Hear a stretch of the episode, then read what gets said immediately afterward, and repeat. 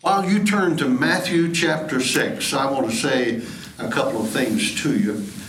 First of all, I want to say to you, and I'm not trying to um, dramatize anything at all, but what I'm going to be teaching us this morning uh, is has profoundly transformed and affected my own personal prayer life. I've never had anything that has impacted it as much as what I'm going to be sharing this morning. And by the way, the way I'm sharing it this morning and what I'm sharing, uh, it's the first time. I've never publicly presented what I've been seeing coming to fruition for several years.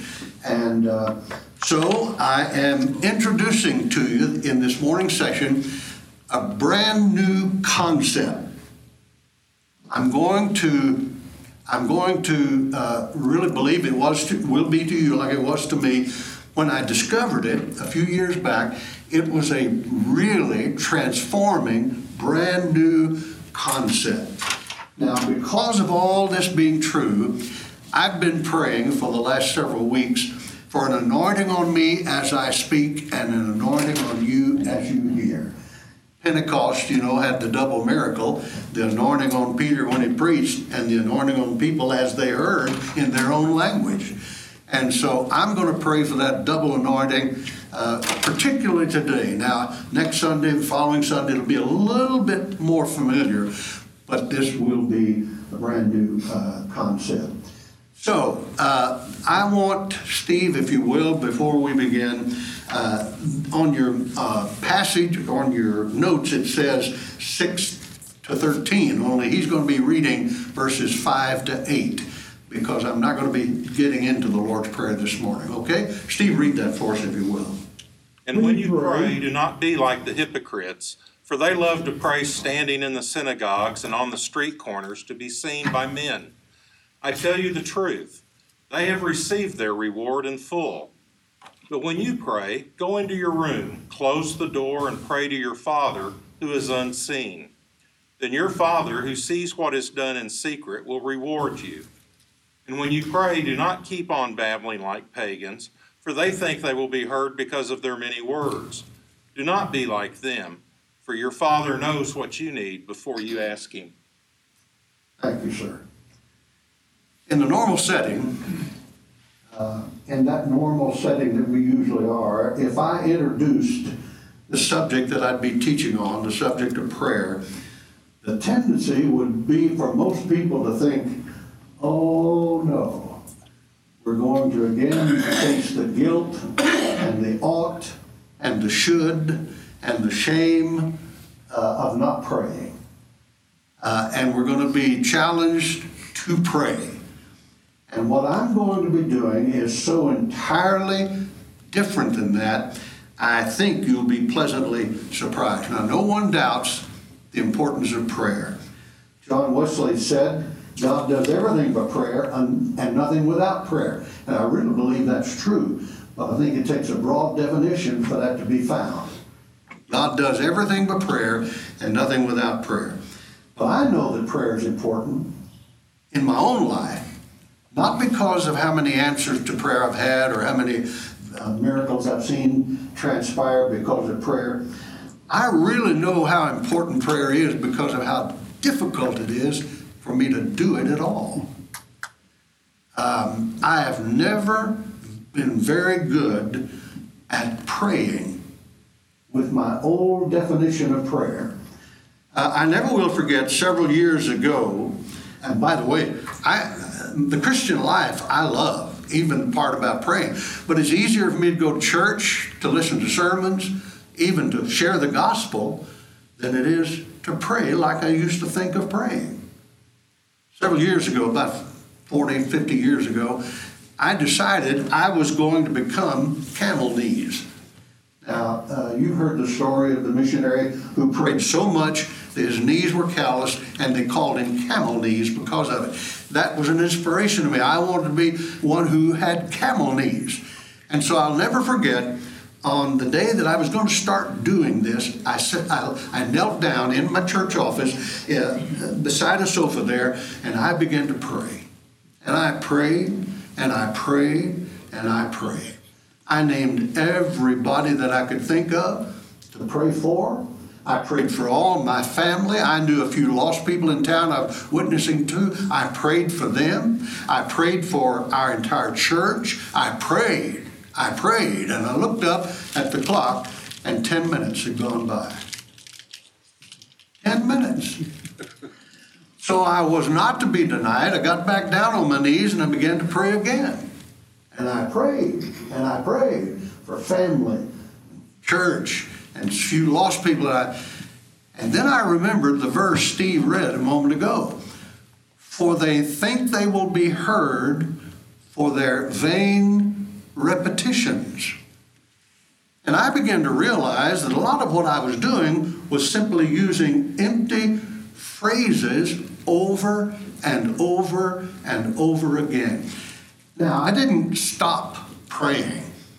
I looked for a program to help me, and in 1980, that program came out. Uh, Peter Lord, a dear friend of Mary and mine uh, in Florida, Titusville, Florida, uh, developed a plan called 2959. Now, the idea of the plan is to spend the first 30 minutes of every morning in prayer, but you don't catch their by saying spend 30 minutes in prayer, so he decided to use the title 29 minutes and 29 seconds in prayer, or 59 seconds in prayer, 2959. Well, that was a catchy tune. By the way, it sold over 750,000 copies since it came out in its, per, in its first uh, publishing uh, manner. So we started the 2959 plan. Boy, it was good. It was a wonderful tool. We led our church to using it. We've got people from South Cliff who still talk about the time when we established our prayer ministry and used the 2959 plan and so on. So those were wonderful days, and we learned to pray. It still wasn't satisfying to me. It still hadn't captured me. And then when I got older and moved into other methods of doing things, I began to find myself less on my knees. So I have to confess to you that it'll never be uh, known of me that I should be called camel knees. Uh, I just don't have the calluses of being on my knees. Well, a few years back, I decided that I was going to find out what the scripture said about prayer. Now, that's a novel idea. Just to stop and see what the Bible says about prayer. And do you know what I found out? There are only four words in the New Testament in the original Greek language that are, that are translate, uh, translated into the word prayer. Three of them have nothing to do with asking for anything. Three of them are referring to an attitude. And only one is referring to requesting. So out of the four words, three are attitudinal and one has to do with the action of making requests. So I began to see wait a minute, the New Testament has an emphasis on this idea of prayer that's a little bit weightier than just asking for requests. And so I began to look at this. Now, here, here's the deal, and I want to share with you this morning as we open. The word most used in the New Testament for the word prayer, out of those four words, the most used word is the word proseuche. Now, the Greek spells it P R O S E U C H E. The way you say it is P R O S, pros, U Y O O, S K A Y. That's uh, that's uh, what they call when you say the word the way it sounds. Uh, that's the way it sounds. Proseuche is the word. And it is not asking requests at all. It's a word which means, now get this, found 37 times and means to live face to face with God, that is, in the presence of God, not necessarily with words but maintaining an attitude of consecration of your life to God. In other words, proseuche, prayer in the New Testament, is an attitude of living moment by moment, day by day, in the real presence of God because we have a real relationship. The prefix of that word is pros, P R O S, in the Greek language. And that's the word used in John 1 1 when it says, In the beginning was the Word, and the Word was with God. That word with is the word pros. So proseuche means we are with God in His presence. Now, ladies and gentlemen, do you understand how uh, life changing that was for the early Jewish Christian? They'd only been in the presence of God one day a year on the Day of Atonement, one place, the temple in Jerusalem, you see through one man, the high priest, who was the only one who could go in, then he had to come back out and tell everybody what God had said. And now Paul is teaching, and Peter's teaching, and all the apostles are teaching that prayer in the new covenant is being, living in the presence of the reality of God in a relationship that is incredible. Moses is a wonderful example of that. The scripture says he lived face to face with God. Now, always remember that the phrase face to face is idiomatic. In other words, that's not what's stated in the scripture as a, a meaning face to face. First of all, God doesn't have face as we know it. And then the scripture says, No man's looked upon the face of God and lived. But the point is this that is a word which is uh, like our uh, idioms or figures of speech. Have you ever heard somebody say, the cat got your tongue? now, when I say to Steve, Steve, the cat got your tongue, you know what I'm saying? Why have you quit talking? Now, but you interpret the words, has the cat got your tongue? It has a different meaning than have you quit speaking? Or how about the one where we say, uh, I have a secret, Mary and I have the secret, and I talk to somebody in my family, and I accidentally or whatever let that secret out, and she says to me, Huh, you spilled the beans. Now, what in the world is she talking about? Well, she's not meaning it literally, spill the bean. It's an idiomatic statement for letting out a secret or saying something that has been hidden. You see what I'm saying? When the scripture says Moses lived face to face with God, it's not talking literally face to face. It's talking about the idea of him being intimately in his presence, enjoying the reality of God in an intimate fashion. Now, what the scripture teaches that is that in the New Testament, in the New Covenant, we are privileged to live in that kind of face to face reality. Now, ladies and gentlemen, I'm not saying you live face to face with Him if you do good or if you pray a lot. I'm saying you live face to face with God whether you realize it or not. Because in the new covenant, the veil has been torn. The Shekinah glory now fills the entire temple and we're the temple. The glory of God is in us, and we are dwelling in an intimate relationship with Him uh, every day. That's why the scripture now makes sense when you read, pray without ceasing. Doesn't mean to ask for things without ceasing. When it says, I thank God always for you, doesn't mean that He's asking things for them. It means that He's continually thanking, He's continually enjoying the reality of the presence of God. Listen to this verse in Ephesians with all prayer and petition. There's that word, that fourth Greek word, petition. But there's a word there, prayer. With prayer, that's the one I'm talking about.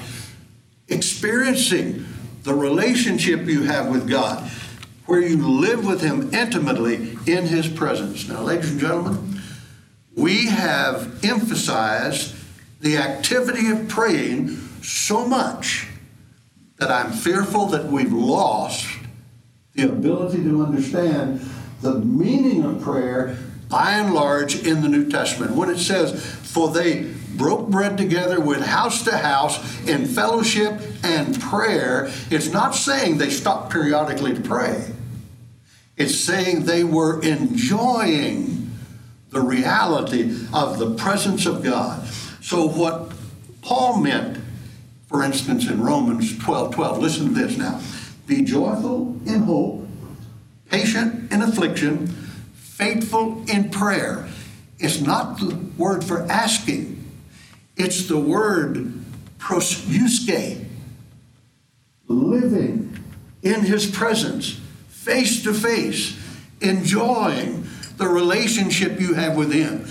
Now, ladies and gentlemen, if we take that definition of prayer, which Paul emphasized, do you understand that our very existence is a prayerful thing? It's an intimate thing. And it isn't when you feel intimate with God, because it doesn't depend on our feelings. It become, depends on the reality of what happened to us when we came to Christ. The Holy Spirit came, gave a new birth to our spirit, and we live in the presence of God. That's, a, absolutely phenomenal. That's the new covenant that we're in right now. Now, one day, he's returning to this earth to, with a new creation of new heaven and a new earth, and we will eternally be in his presence in a glorified body. But right now, the kingdom of God is in us, dwells in us in the person of the Holy Spirit, and we're never away from his presence. Will you hear me? I will never leave you nor forsake you. So I'm talking about that kind of relationship with God that can only be uh, seen that way. So I'm going to use three points to make this clear. I've introduced the concept to you that prayer is first of all primarily attitudinal. It is not what you do, it is what you are because of what God has done in a face to face relationship with Him, enjoying or able to enjoy the intimacy of that relationship every moment of your life. That's prayer. Now, there are three things I want to say that'll help us to understand this clearly. First thing is the definition I want to give you for attitudinal prayer. That's my word for it. That's coined. I've never read that phrase. I'm not saying it's the best phrase on earth, but I am saying I gave birth to it. It's mine. I've never read it. Attitudinal prayer. What is the definition of attitudinal prayer? It is prayer, the attitudinal prayer is an atmosphere or attitude of our spirit being in tune with God who is spirit because of the relationship we have with Him. That's what attitudinal prayer is.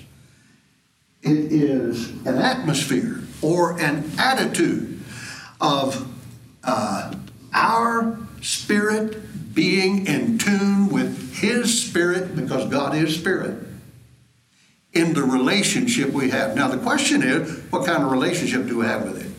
Three things the New Testament uses talk about our relationship. First of all, it uses the idea of marriage. Romans 7, like a marriage. Did you know that the New Testament says we can think of our relationship with God like a marriage? Now, marriage is the process involving two people choosing to establish a relationship that they intend to be permanent, public, and official before God and the law. It is not to be set aside or cut short by separation or divorce. You choose to live your life when you become a Christian face to face in a lifelong covenant with God. That's what you chose when you became a Christian. You got married. And it is an inviolable, lifelong covenant relationship. Now, the marriage relationship resembles it a little, except it can fall apart and so on. But he says our covenant is eternal. We have that marriage relationship. That's the lifelong face to face covenant we have with God. It's like a marriage. But it's also a covenant like a servant. A servant, somebody who serves people because of a commitment to the master. So what we've done is we've committed ourselves to our master, the Lord Jesus. So we not only serve him, we serve you others, you, me, and I, you, because we're his servant. Does that make sense? We do it as unto the Lord. And so, my relationship with God is I'm called a servant. My relationship with God is I'm in a marriage. That has nothing to do with the physical side of marriage. Obviously, it's a spiritual covenant. But then the third thing the New Testament teaches is that we are friends. Now, a friend is a person that you know and have a bond with, with a mutual affection that generally excludes family or sexual activity. Friends are friends, they're not your marriage partner. You got, see? So the scripture's teaching that we are to God in the new covenant like we're married to Him, like we're a servant to Him, and like we're a friend to Him. And prayer is the atmosphere of all of that as we learn what it is to be the Christian that we have become. So that's the definition that I give for prayer. Now, the second thing is the description of attitudinal prayer. How do you describe the atmosphere of prayer that in the relationship I've been talking about? Several years ago, I don't know whether you all know where uh, Red Lodge, Montana is, but Mary and I rode our motorcycle from our driveway to Red Lodge, Montana, and in the course of the trip, we went to the top of uh, Beartooth Pass, which is an insane thing to do. It was June, very warm at the base, and it was icy sleeting when we got to the top of Red, t- t- uh, you know. And when we were coming down, Mary was riding behind me, and of course we had music on rather loud, and we enjoyed it and all. But she was keeping beat by beating me on the back, only she wasn't keeping beat to the music. She was saying, slow down, slow down, slow down. And I was going slow. I looked around and said, babe, if I go any slower, we'd go, be going backwards. That's a dangerous thing. Uh, it, it, was fun. In fact, we did it again in a Jeep. We didn't do it again in a motorcycle. We did it in a Jeep. But that's Beartooth Pass in Montana. We went as a married couple. You know how we acted on that trip? We acted married. We did. We acted married. We laughed. We talked. We held hands. We joked. Uh, we even kissed once in a while. Now, I'm advocating for all of us an understanding that if we're married to Jesus in this new covenant, how does that relationship act? Well, we laugh, we talk, we feel with Him. We experience Him, everything except the physical. But that's the kind of relationship we have with Him. Now, listen to this.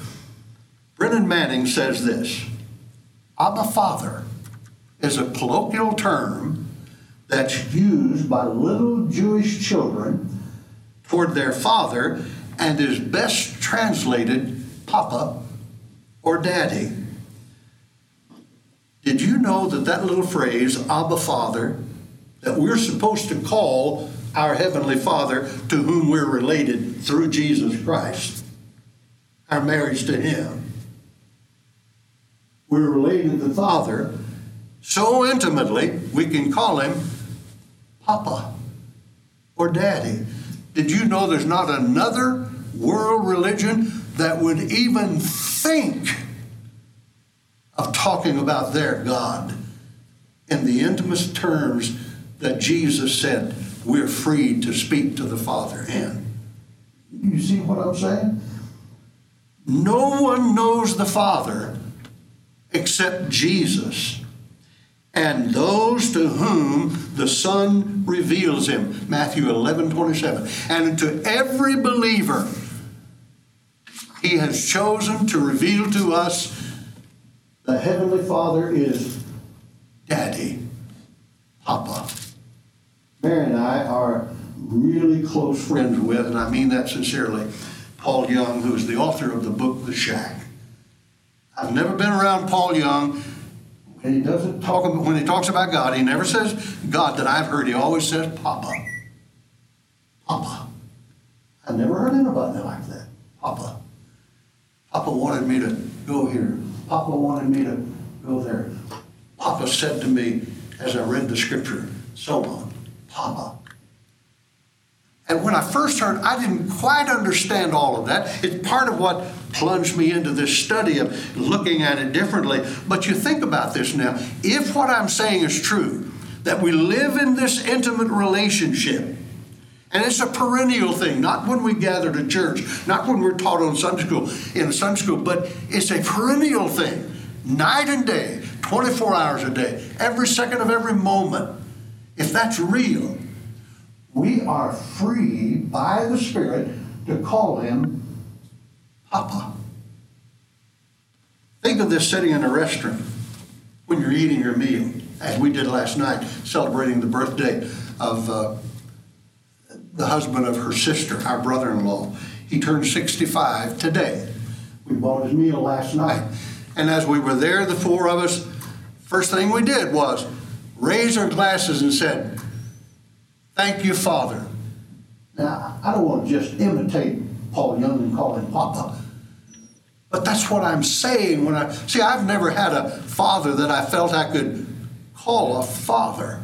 I called him dad and I didn't want him as a father because of alcoholism and anger and, and all that kind of I've come to grips with that. You've heard me tell a little bit of the story. The point is, when we're sitting in a restaurant, you're as much in the presence of God in that moment as you are sitting in Sunday school listening to Paul Burleson teach a passage of Scripture. And the intimacy of the Father ought to be as real in that moment as any moment you ever have in life. I don't mean ought to be, it can be. It is to be. You, you, you hear me?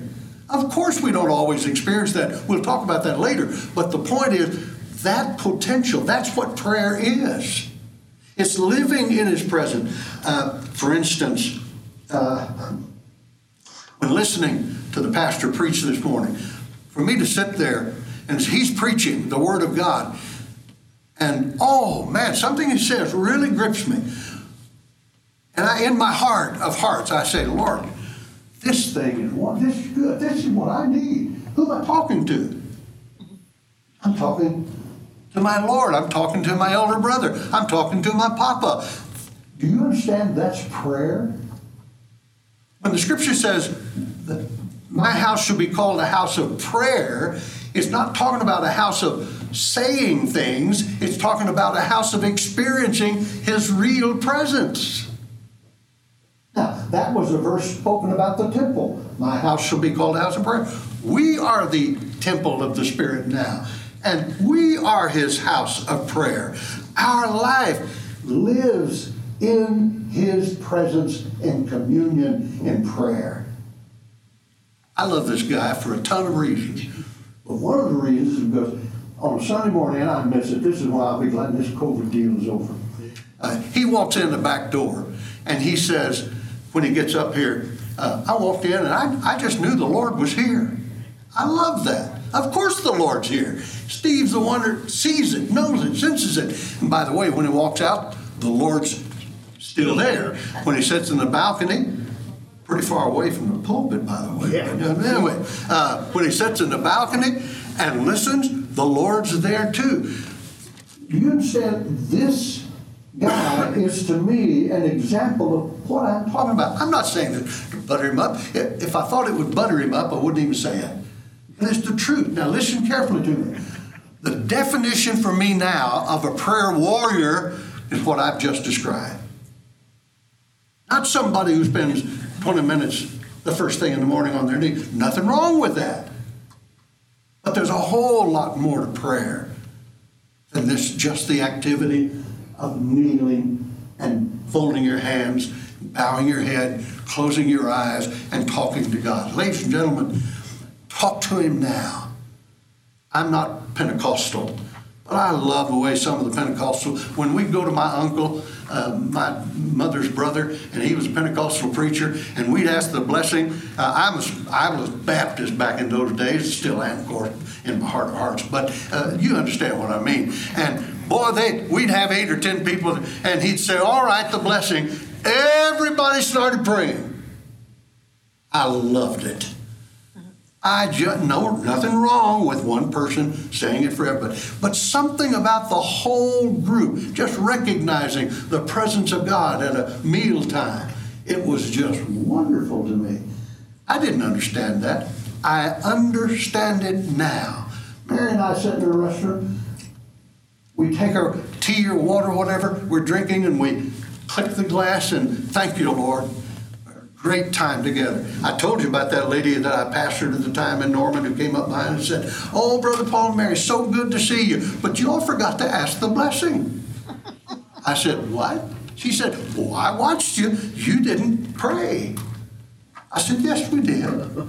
She said, well, What do you mean? I said, Did you see it click like that? Yes, I saw that. Did, do you know that we were thanking the Lord in that moment for Oh, but you didn't bow your head and close your eyes. Are you following me here? If we get something so tied to a, an action that we forget that it is attitudinal first of all, we've lost the biblical meaning of prayer. We still have the old covenant concept of going to the temple and the priest praying. That's not where it is anymore. We're his temple. We're his people. We're his priest. He alone is the high priest. We dwell in the presence of God. The veil is torn. The blood has been sprinkled. Hallelujah. We are in a relationship with God. Now, I come then to the second, uh, or the third, and the final uh, point that helps us out, and that's this the discipline of attitudinal prayer. Somebody's going to say, Well, Brother Paul, do we ever have a quiet, quiet time? Do you ever get on your knees for 20 minutes in the morning? Well, of course we do. In fact, Jesus did. Jesus got up early in the morning and went into the garden to pray. But, ladies and gentlemen, will you understand something? That was always secondary with the Lord Jesus because he lived every moment of every day in the presence of his heavenly Father, enjoying his relationship with him. And then there were those times he chose to go apart privately. There's a verse in that passage we didn't get to read, but it said, uh, For the Pharisees love to be seen for their prayers. They, they love their praying to be seen. And that word seen is a Greek word that translates theater. They love to be on stage when they're praying. You understand, real prayer in the new covenant is never a thing that's done theatrically or on the stage. I don't mean standing on the stage. I'm not I'm talking about wanting yourself to be seen as praying. That's not new covenant praying. And so when people clasp hands and don't bow their head and keep their eyes open and they talk together of thanksgiving, that's as much prayer at a family meeting as anything. And uh, I want us to see this shift from just the action to the attitude of prayer. So, do we ever have a quiet time? Of course we do. We'll talk more about that before we finish in the next two weeks. Do we ever have a prayer list? Oh, yeah. Sure, we have a prayer list. T.W. Hunt, one of the finest guys at Southwestern Seminary I've ever known. He and his wife, I was their pastor. I uh, with them during cancer surgery, her cancer surgery. They're both with the Lord now. I just loved them dearly. I was in uh, Houston when T.W. had retired, and uh, he was down there living close to his daughter. His wife was now with the Lord. And so I just decided to call him. I called him. This had just been, he died about four or five years ago, and this was two or three years before he died. Uh, but I hadn't seen him in 20 years. And I called him, and he said, Brother Paul, how are you doing? I said, I'm doing wonderful. TW, how are you doing? He said, Well, how's Mary? And I told him. And uh, he just, you know, who gnawed with me. And then he said, How's Cherry? I told him. That's our oldest daughter. And then uh, he said, How's Wade? I told him. And then he said, How's Melody? And I told him. And then he said, How's Brett, our caboose? And I told him. And I said, T.W., how in the world do you remember the four the names of my four children and you haven't even seen us for 20, 25 years? This was his response. Oh, Brother Paul, when you were my pastor, uh, my sweetheart and I decided we were going to pray for you all every Sunday morning by name. And we've done it since, and I'll do it till I die. I have to tell you, I was in tears when that conversation was over. So, do you have a prayer list? Of course you do. But always understand that prayer lists, times alone in the closet on your knees, are precious and good, but they're secondary to proseuche, which is living in the presence of God in an attitude of, I'm in a marriage union with Him. I want to share everything. I'm in a servant role. I want to do anything. I'm in a friend role. I want to experience everything with Him. Ladies and gentlemen, when we live that way, with that consciousness, now somebody's going to say, well, do we ever lose that sense of it? Of course we do. Sin can come in. We'll talk about that later. Things can happen, but it doesn't mean that that stops or is no longer real. It just means you're not experiencing it. Do you lose the ability to have this face to face with a partner? When something goes wrong, now I don't go wrong, but Mary goes wrong once in a while, and we'll lose that face to face thing. Right? Now, we don't lose it. I just am not enjoying it. It's still there. We're still married. Same way with our relationship with the Lord. Sin will cause us to lose the ability to enjoy and experience as a friend and as a partner and so on. But, and as a servant, we don't do, we don't serve Him, we don't, because we lose the sense of that relationship. Now, what I've tried to do this morning is help us conceptually. I haven't given any steps to take or things to do or anything like I've introduced a concept. And I'm calling it in this one the practice of prayer. Now, next week we're going to deal with a second issue, and it's going to be a little more normal in terms of what we're sharing. And then in the last one, we're going to deal with the final thing about consistency in prayer. Should we keep on asking? Sometimes when we think it's maybe nonsensical to keep on asking, like the kept knocking at the door and so on. What does that mean? We'll talk about that in our final time. What I'm hoping when these three weeks are up, and my and, and we turn to our real teacher here in a little bit. When these three weeks are up, I want us to have in our minds and in our hearts a concept of prayer. I'm not saying we'll be doing it. I'm not saying we'll know it all. I've been at this thing for two decades now, and this is the first time I've put it together like this. Because not many people will grasp it. I had to have a little bit of confidence that you all were, were, would allow me the privilege of saying something that might sound a little different, might sound a little new. And by the way, it is now 9:15 and I'm done with this statement.